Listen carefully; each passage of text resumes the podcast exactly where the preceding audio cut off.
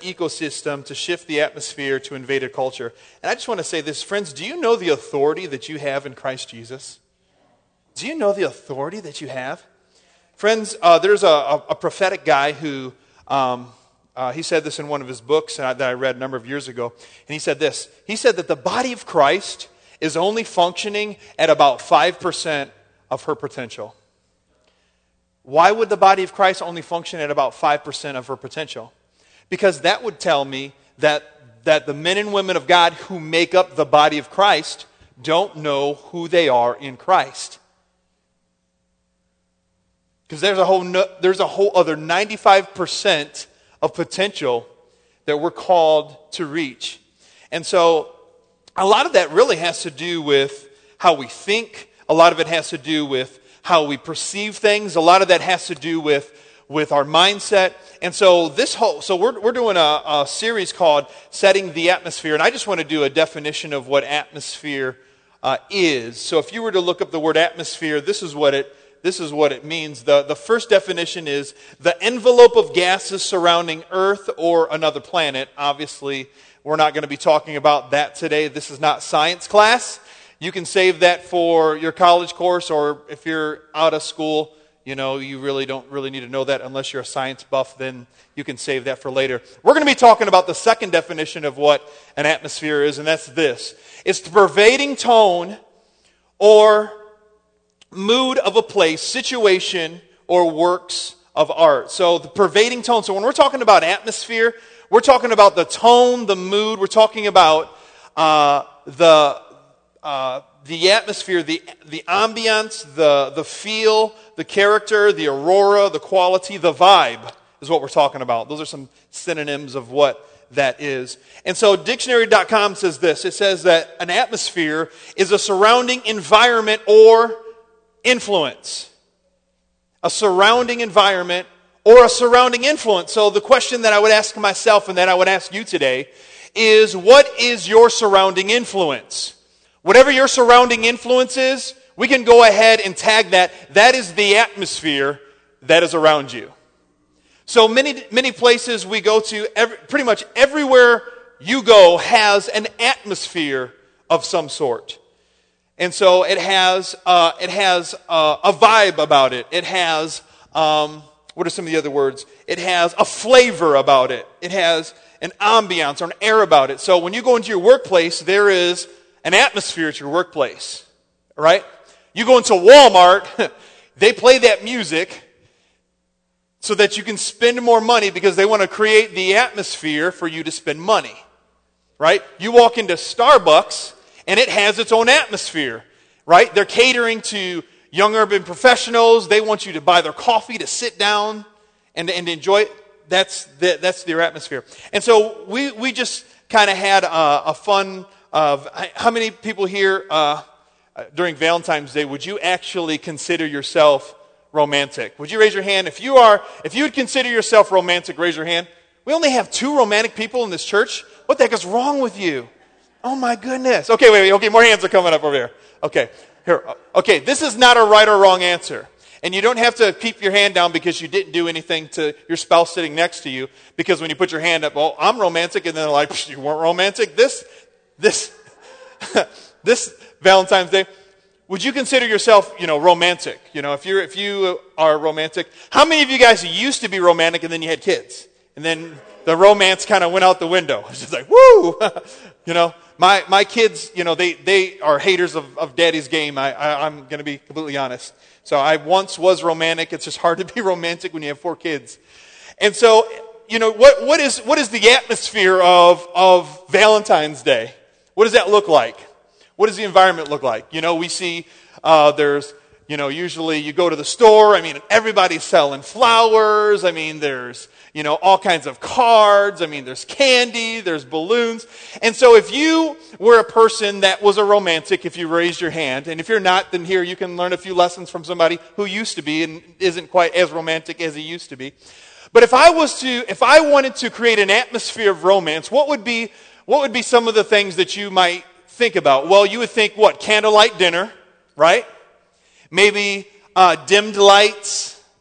Maybe, you know, rose petals. you'd have the, you know, the person's favorite meal, quiet music. What are you doing? You're creating an atmosphere for romance, right? You might have Kenny G playing in the background or, or whatever, you know? I mean, you're setting the mood. You're setting the vibe. You're, you're, you, you, you, in essence, are creating an atmosphere. And so we're, we're talking about this because, friends, I just want you to know that as, as, we're, as we're talking about this, that, that we create atmospheres. So, so, so ask yourself today, what does the atmosphere of my house look like? Because you are the person that deems what that looks like. So if you're a person, if you're, if you, if your home is hostile, that's because you help participate in that environment. If you have a place where, I'm, i mean, it's just, it is what it is. I mean, we, we've been doing ministry long enough. We've been doing, you know, uh, Joy and I work with kids and we work with children long enough that, I mean, we literally would have kids not want to go home because they would be going home to a hostile environment. They'd stay in church all day long, every day, if we let them. Because they would go home to, they, they just didn't want to go to that hostile environment. I mean, we had, I mean, we had one situation where we had a young lady, she stayed with us all summer because of, of the, the situation that was happening at her home because uh, her mom was, was party and had all these guys over, and it was a hostile environment for her as, as, as, a, as a young teenage girl to stay in when all that was happening because her, her mom created that environment. Are you seeing this? So, what kind of atmosphere, what kind of environment does your house look like? Because you have the absolute authority to change that. For example, this morning, you know, uh, uh, pa- Pastor Dorinthia, you know, she started up worship and she kind of felt sense like, kind of like, you know, people were just kind of like, eh. You know, sometimes we're just like that. Is that all right? I mean, that's why we give coffee and donuts, you know, kind of give you a little bit of sugar, because sometimes you, you come in on, to church on Sundays morning, especially first service. Second service seems to be a little bit more alive, probably because they got to sleep in. And so usually, you know, sometimes it's kind of, uh. And so, so Pastor Dorinthia kind of felt that, and what did she do? She kind of, she started praying, and she started doing what? Kind of shaking the atmosphere, kind of changing the environment. Because this is an environment that we want for, for people to be able to find peace and to find rest and to, and to receive joy. And that's what it should be. The house of the Lord should be a place where you are comfortable and where you can, you can receive the things that are of the Lord. Is your environment at your home, is it, is it a hostile environment? Is it survival of the fittest? Whoever gets to the refrigerator first gets the food? How about your workplace? What does that environment look like? Do you take your workplace environment home with you? A lot of people do. A little bit. Do you know that you have the power? I'm going to say this again. You have the power to change your environment. You have the power to change the atmosphere that you're in. Do you know that? Say this with me. Say, in the name of Jesus, I have the power to change my environment. How do I know this? Because it's in the scripture. Matthew chapter 10, verse 11 through 13. It talks about how the disciples would go into a place. And it says this in verse 11. It said, Whatever town or village you enter, search there for some worthy person and stay at their home until you leave. Okay? As you enter the home, give it your greeting. If the home is deserving, let your peace rest on it. If it is not, let your peace return to you. That tells me that as disciples of Christ, as followers of the Lord Jesus Christ, you have the authority to release peace in the place you're at. Come on, somebody needs to get this today. Because when you leave this place, when you leave the house of the Lord where you find peace and you walk into your home that's normally in hostile environment, you need to release peace into that place. Come on. So I, I, feel, I feel some of you guys are getting it today. Friends, that's why we need God to invade every area. It's because, friends, God has, has the ability, you know, and that's, that's why we invite Him. That's why you say, God, have, have your way in every area. Because, friends, when God steps into a place, it changes everything. When God steps in, environment shift, atmosphere shift. How is it that you can have a person that was, that was on drugs, you know, they were addicted to coke, addicted to heroin, whatever, they have an encounter with Christ, all of them in their home, they have a drug paraphernalia, they got all the stuff that has to do with that. They have an encounter with Christ. Man, God wreck, wrecks, wrecks their life. I mean, shakes them up, transforms them. They're never the same. And what do they do? They start throwing away all that stuff. Why? Because when God steps in, man, he shifts and shakes things. It kind of reminds me of this movie that I saw a number of years ago, Tron. I don't know how many of you guys ever saw Tron. I mean, it's a, okay, there's, there's, a, there's, a, there's the 80s version, and then there's the remake of it. Okay, I I, have only saw bits and pieces of the 80s version, but uh, the newer version, I thought it was pretty cool. You know, I mean, like they had these colored suits and, and, and so the whole story basically is about this guy who was a programmer and somehow, and you know, he programmed this video game named Tron. Somehow he ended up in the video game. Okay. And they called him the maker because he wrote the code for the game. So there's a, there's a scene in this movie, and, and if you've seen it, cool. If not, it's, it's fine. There's a scene in this movie when, when, because the, for, for, for a number of years, the makers like lived all over in the, like in the hills and, and hasn't really, uh, you know, been with everybody. There's a, there's a, there's a, a scene that's, it's so powerful. There's a scene where, where the maker steps into this place that he coded and created. And when he steps in, he steps down like this and the whole place shifts. And the person who was like the host of this little, this little, a party that they were ha- having, he felt it and he said, whoo! He said, he basically said in so many words, he said, the, the atmosphere is electric because the maker stepped in. and this is just a, a, a, video, you know, or a little picture of, of, of, of the guy who, uh, Jeff Bridges, who played uh, in Tron. And so when God steps in, it changes things, friends. It electrifies the atmosphere. It shakes things. Friends, it should be our job as Christians to set an atmosphere where God is welcome. You know, there is an, we, we can, just like how I talked about, like how you can create, you can create an, an atmosphere for, for romance. If you did this, if you did this Valentine's, great. If you didn't, that's great. You can create an atmosphere that's welcoming to God. Do you know that? You can create an atmosphere, you can create a place that's welcoming to the Holy Spirit. And it should be, as a, as a Christian, as a follower of Christ, it should be our job that we make an habitation where God dwells, that we have a place where God feels welcome. I talked a little bit about atmospheres. Um, you know, I mean, like Walmart has its own atmosphere. Our church has an atmosphere. Friends, the bar down the street has an atmosphere. Right? Okay. People create atmospheres or environments. Just think about it. You go into your workplace and you're happy and you're good. And you're all, you know, I mean, if, eh, has anyone here ever actually went to work happy? Yeah, good, good, good. You need to, you need to start doing that more often. Take, take, take your peace with you. Take it to work, take it to your job. Have you ever went to your workplace and you were all like, I don't know, you're just happy on life. You know, you're just ready to go, ready to do your task, ready to, and there's that one coworker in there that's ruining the whole vibe. Yeah. right? Anybody here ever, anybody here ever, ever had one of those experiences? You go, okay, or, or here we go, or at your home. You know, you were off, minding your own business. You were all happy. Everything was all good. And you stepped into your home and the person that was there just, just had nothing good to say. And what did they do? There, you stepped into an atmosphere that was hostile. And what happens? Your mood changes. Right? It does. Your mood changes. You was all happy, and then you stepped into that, and then usually you get sucked into that. Now you're all mad too, and you guys start fighting. Why? Because people create, we create these things. We create, we create environments. We create atmospheres. We, you know, are, it's just what we do. And so, friends, if you want to create an atmosphere that's welcoming to God, there are some key elements. Kind of like a romantic relationship. I'm going to say there's three key elements of creating a godly atmosphere. So if you're taking notes, you can write that down. If not, you can follow around on YouVersion. If not, just look at the screens. It's all good. Three key elements in creating a godly atmosphere is number one, communication.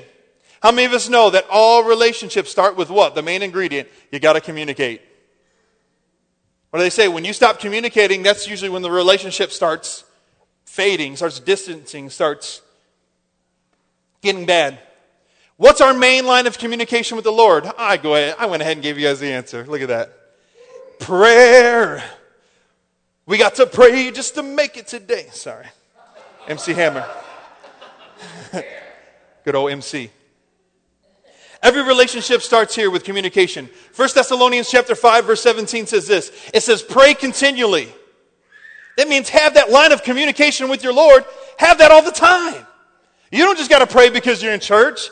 You don't just have to pray when you're when you're uh, at your bedside before you go to bed. Friends, pray continually. That's Paul giving uh, uh, giving a word of exhortation to the to the uh, uh, Thessalonican church that they're to pray. Man, just pray. Pray all the time. Pray without ceasing. Philippians chapter 4 verse 6. It says this. It says, do not be anxious about anything, but in every situation by prayer and petition, with thanksgiving, present your requests to God. So that means, man, don't, don't worry, don't stress out. I mean, how, how many of us have had financial difficulties from time to time? Raise your hand. Every hand should be up here. If you haven't had financial difficulties, please teach me your methods. Teach me your ways. Are we supposed to be anxious when, when, you know, when, our, when we can't pay our bills on time or, or when we're having financial difficulties? It says, no, it says, do not be anxious about anything, but in every situation. Pray. Come on, communicate. Believe God. Prayer should not be our spare tire, friends. It should be your steering wheel. It shouldn't be when you're stuck on the side of the road and you have a flat and then you pull out the prayer.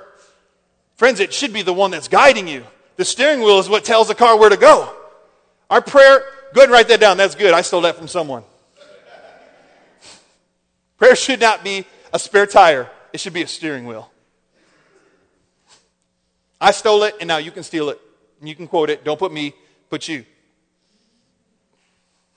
Having dialogue with God where we're talking and listening. That's what the scripture says to him who has ears, let him hear what the Spirit is saying. How many of us in, in the communication process, we're really good at talking, we just have a hard time listening? I don't know why God gave me these big old ears because I sometimes have a hard time listening. So it's almost like false advertising.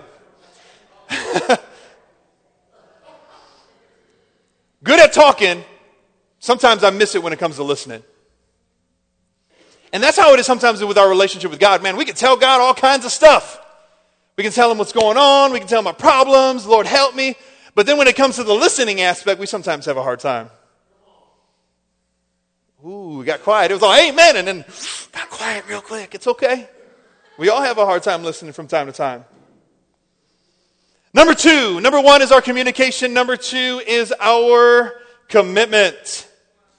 So, a key element in setting and creating an atmosphere that is welcoming to God, setting up a godly atmosphere, is friends, we got to be committed. We have to be committed. What is commitment? Commitment is getting to know you. Getting to know you. Do do do do. You know, I want to know you more. It's like that relationship. When you're in that romantic relationship with, with somebody, you know, you may first start off with just dialogue. You know, you're just talking and this, that, and the other. But then when you become committed, you want to know what their interests are. They want to know what, what are the things that you're interested in. And what do you usually do? you will find yourself sitting through the movie that you normally don't like because you're committed to that person, right? You'll find yourself, you know, I mean, ladies, there, I know there's a lot of ladies that do like sports. You'll find yourself going to that sports game and you don't, you don't care for sports because you are committed to the person, right? And there's some ladies, they, I mean, they're, they're dragging their, their husbands to the game. Like, come on, let's go. Getting to know the person, getting to know their interest. I'm, and then it's going above and beyond just getting to know their interest. When you're committed, you start investing into it. What can I do to please the other person? How can I get to know them more? Friends, God knows everything there is to know about us, but in our commitment, we need to get to know what are the things that please Him. And the only way we can know what really pleases God is by the scriptures. I'll tell you what, if women had an owner's manual, most guys would be successful in relationships, but they don't. But yet God has given us instruction manuals on how we are to relate with Him. Isn't that a beautiful thing? Friends, that's awesome. He already knew he was going to have a hard time with our relationship with, with, with uh, our significant other, but he said, Here, I'm going to make it easy for you with me. Here, I'll lay it out for you. the Bible. Bam. There you go. So, like, how do you know what is it that pleases God? What is it? What are the things that God likes and dislikes? What are, what are the things that are tasteful and, and non tasteful? Friends, if, let's just say, for instance, now, if, if sin is something that God dislikes, how do we know what sin is? Friends, let me tell you this the culture's not going to tell you what sin is. Your family's not going to tell you what it is. Your friends aren't going to tell you what it is. The only one that's going to tell you what sin is, the things that dislike God, are the words of God, the word of the Lord. What pleases him, what displeases him. So if I was to say, because sometimes we get this all messed up. If I was to say, hey, Lady D, what, what are my wife's interests? She don't know. Why am I asking her? Chocolate, she knows that. I would go to my wife and say, baby, what, do you, what, what, what are your interests? Let's go to the source, friends. If we want to know what pleases God, friends, let's not, you know, there's a lot of good things out there. Don't get me wrong. There's books, there's, there's teachings, there's videos. They're all great. But friends, if you really want to know, you got to get into the Word. You got to get into the Bible. And that's the problem is that, friends, many of us, we're trying to figure this thing out. We're trying to do this thing, but yet we don't have the scriptures in our heart. So we really don't know what pleases Him.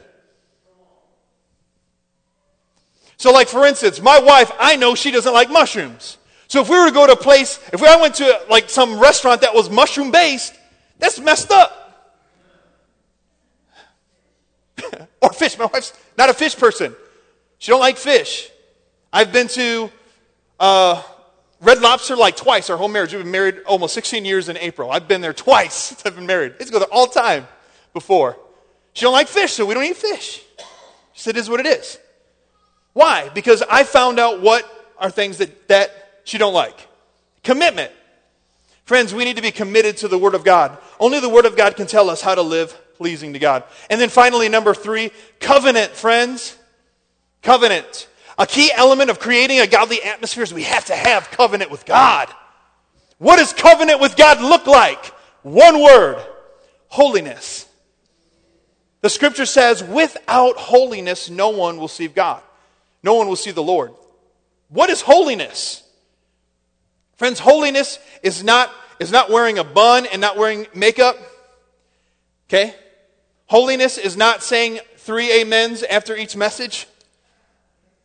Holiness is not what a lot of times what people think it is. All holiness really is, is being set apart for God. That's being holy. Set apart for Him. Being set apart for Him alone.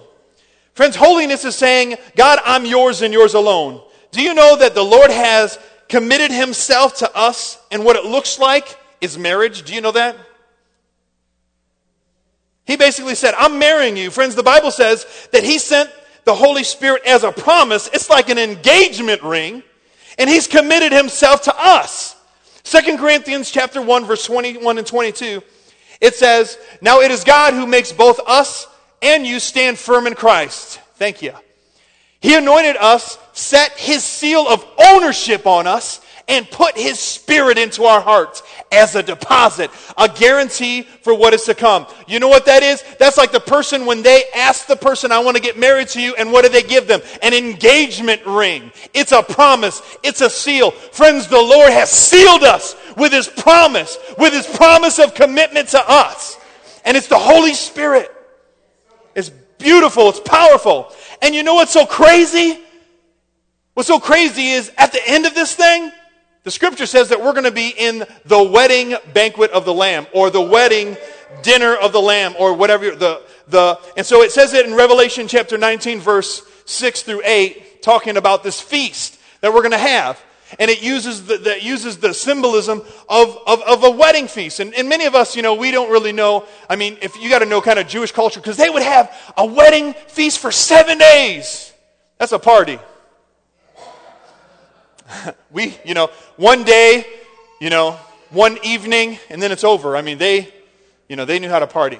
So, verse 6. It says, Then I heard what sounded like a great multitude, like the roaring of rushing waters, like the sound peals of thunder shouting. And this ain't God, friends. These are, come on, hallelujah. Who says hallelujah? God doesn't say hallelujah. Hallelujah means praise the Lord. He ain't going to say praise the Lord. Hallelujah. For the Lord our God reigns. Let us rejoice and be glad and give him glory. For the wedding of the Lamb has come and his bride has made herself ready. Fine linens, bright and clean, was given for her to wear. Fine linen stands for the righteous acts of God's holy people. The wedding of the Lamb. Friends, if you want to have a godly atmosphere, if you want to create a place where God inhabits, then you got to be wholeheartedly committed to Him. That looks like a covenant. It looks a lot like marriage with God. That's what it looks like. Holiness is being set apart for God. It's being all in, going all in. If you've ever played five card stud or you ever play poker or whatever, where you take all of your chips and you throw them all in the middle, you're all in. Friends, that's how our relationship should look like with God, that we're all in. All in.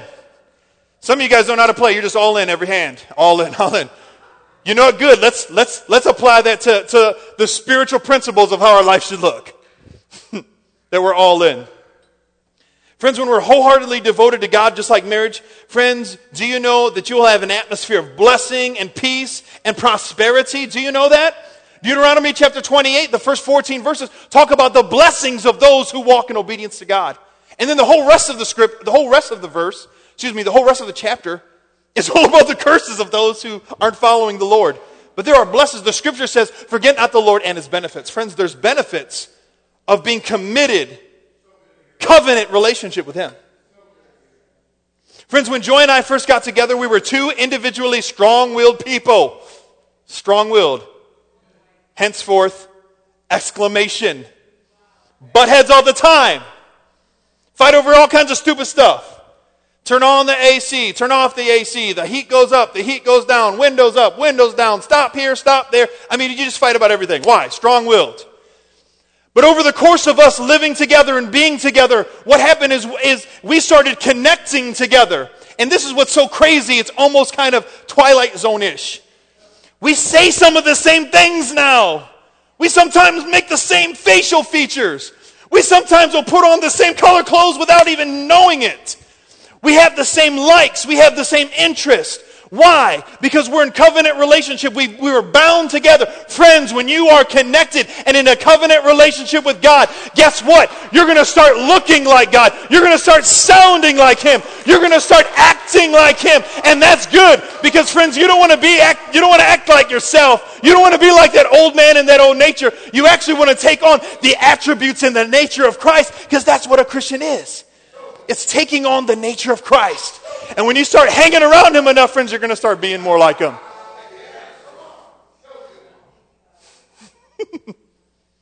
it's so good. Friends, when you start hanging out with God, you're going to start finding yourself having more God-like features in your life. I don't know about you, but I want to I want to have an I want to have an atmosphere at my home. I want to have come on, an ambiance. I want to have, I want to have an environment where God is at. So that, friends, because when God's at, at the house, it makes me a better husband, it makes me a better father. It's a, it's a place where my kids can connect with God. And then, friends, that should be my resting place that when I leave and when I'm facing the trials of each day, I can go home and, and get my rest. Friends, I appreciate that you come to the church and get your rest, but you should get that at your home too. You have to set the atmosphere for that. Stand to your feet with me, if you will.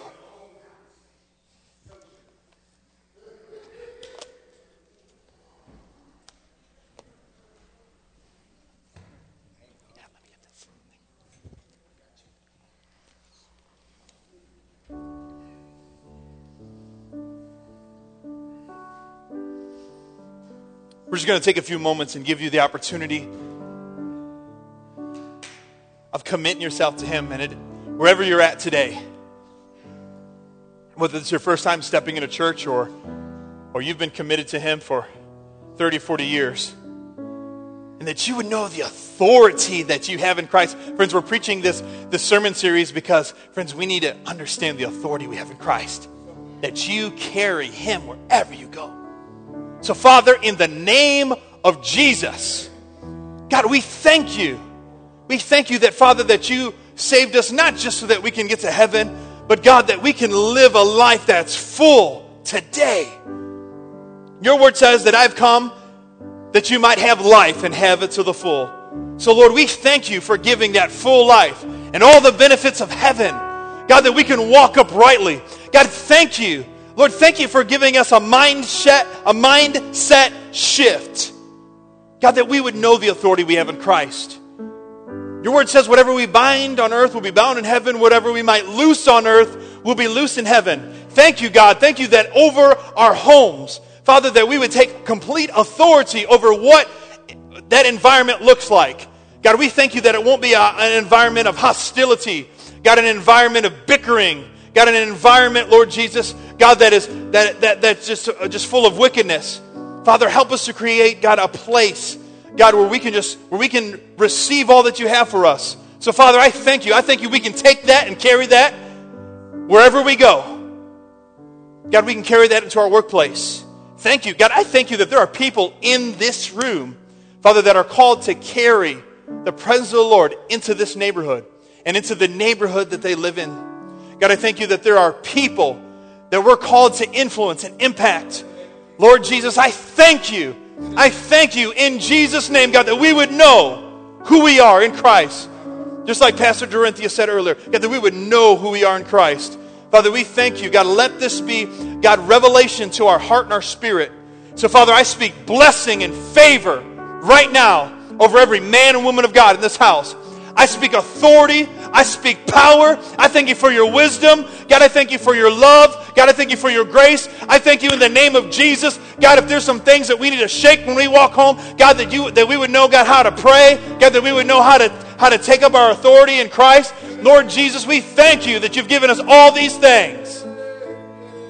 In Jesus' mighty name. I'm going to go and pray a blessing over you today.